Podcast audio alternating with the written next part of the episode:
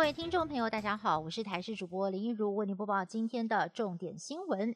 受到舒力基台风接近的影响，屏东垦丁海域上午出现了长浪，浪高至少一层楼高，最大阵风有六到七级。为了避免旅客的意外，垦管处还有海巡人员在海域周边插上了红旗示警，巡逻戒备，严禁水上活动。如果有游客违反规定的话，依法可以开罚三千元。A Z 疫苗开放民众自费接种，预约登记第一天，全国三十一家专责医院大爆满。像是台大医院，截至二十一号到五月三号，目前九个门诊的时段全部都已经挂满号了。而台北的马街医院也涌进了至少七百二十个人预约。区域医院像是长庚医院的嘉义院区，原本一周一个门诊时段，不仅呢是约满，现在呢还规划要加开诊次。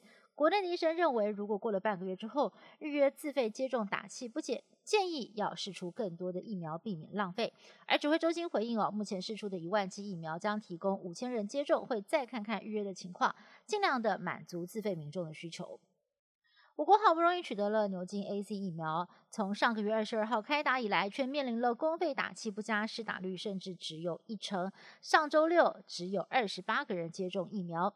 指挥中心发言人庄仁祥坦诚，医护施打率低迷，主要还是受到了国外血栓副作用的影响。由于我国的打气低迷，也让人很担忧，万一下一批 A Z 疫苗一次来个上百万剂怎么办呢？对此，陈时中回应：如果我国没有办法消化的话，就会拒收。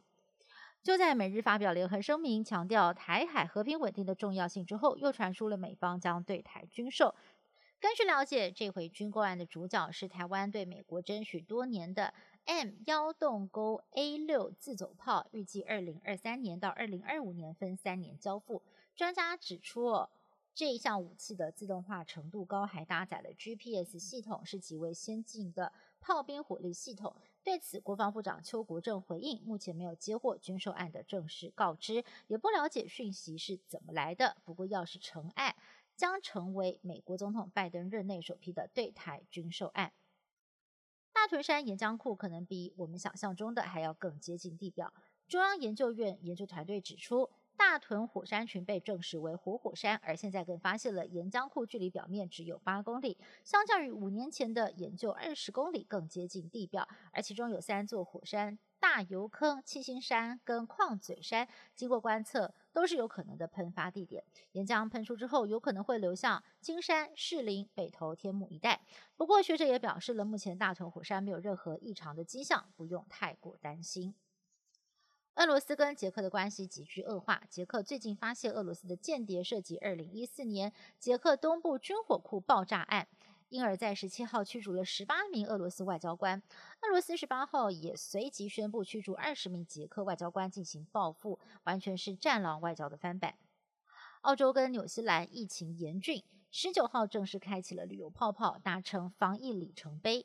澳洲民众一年多来首度可以不用隔离十四天入境纽西兰，两国的机场涌入了大批的人潮，也不断的出现亲人分隔两地、温馨团聚的画面。